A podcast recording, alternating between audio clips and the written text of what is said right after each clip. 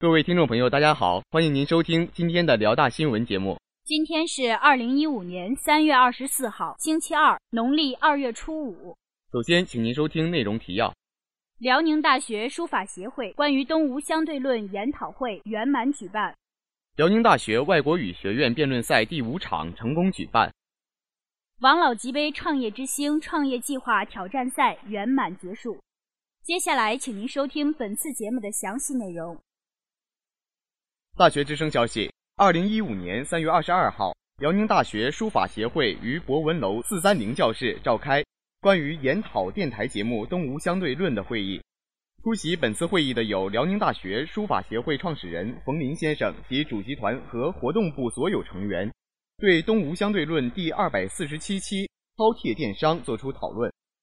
三月二十二号下午六点半，研讨会在活动部部长魏喜峰的主持下开始。他首先对整期节目做出了简短总结，通过将整个节目划分为几个小部分的形式，带领成员回顾了节目的内容。紧接着，各个成员发表了对节目的看法，同时还有主席团的列席代表们也都分享了自己的真知灼见。会场气氛热烈，发言踊跃，评论精彩，掌声不断。在活动的最后，书协的创始人冯林先生做了总结发言，深刻讲解了研讨会的现实意义。指出了讨论过程中的不足之处，点评了大家的观点看法，让每个人都受益匪浅。晚上八点半左右，本次研讨会圆满完成。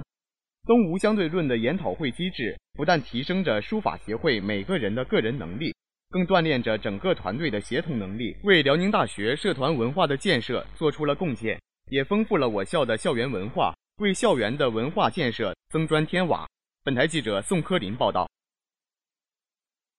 大学之声消息：二零一五年三月二十号星期五晚六点，我校外国语学院在蒲河校区文华楼二楼会议室举行了学院内的第五场辩论赛。双方辩手分别是一四级英语系四班，作为正方对抗一四级日语系一班。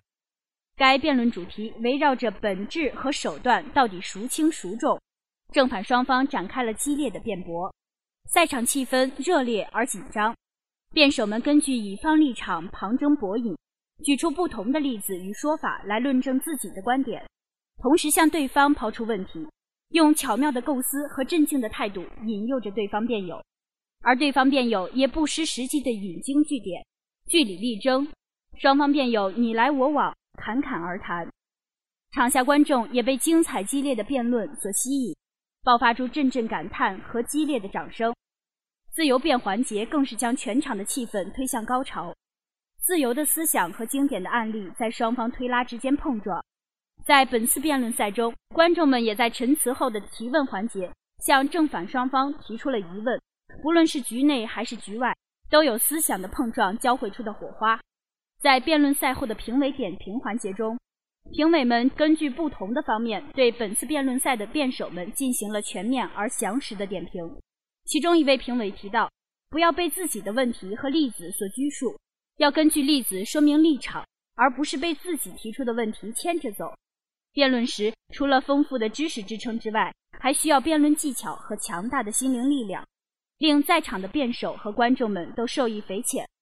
本次辩论赛经评定为正方获得胜利，最佳辩手是反方日语一班的马凯斌同学。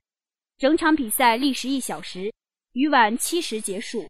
辩论赛不仅锻炼了同学们的思辨能力、应变能力和沟通技巧，也通过这一平台展示了我校学生在辩论场上的非凡风采。本台记者肖鹤维、唐小雨报道。大学之声消息：三月二十号晚六点，我校商学院王老吉杯创业之星创业计划挑战赛在博雅楼幺零幺教室开展。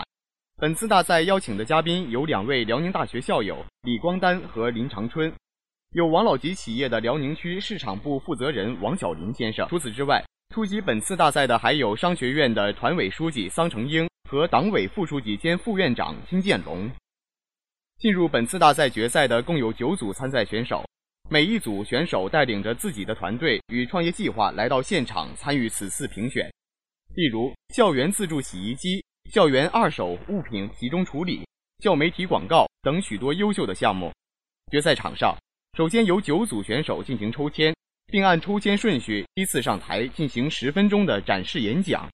展示过后，由评委老师打分并现场提问。很快，在观众和评委还在沉浸于选手们的创业特色以及天马行空的想法的时候，时间过得很快，到了评分的环节。而在本次比赛的评分规则中，其中总分的百分之三十来自于微信平台的线上投票。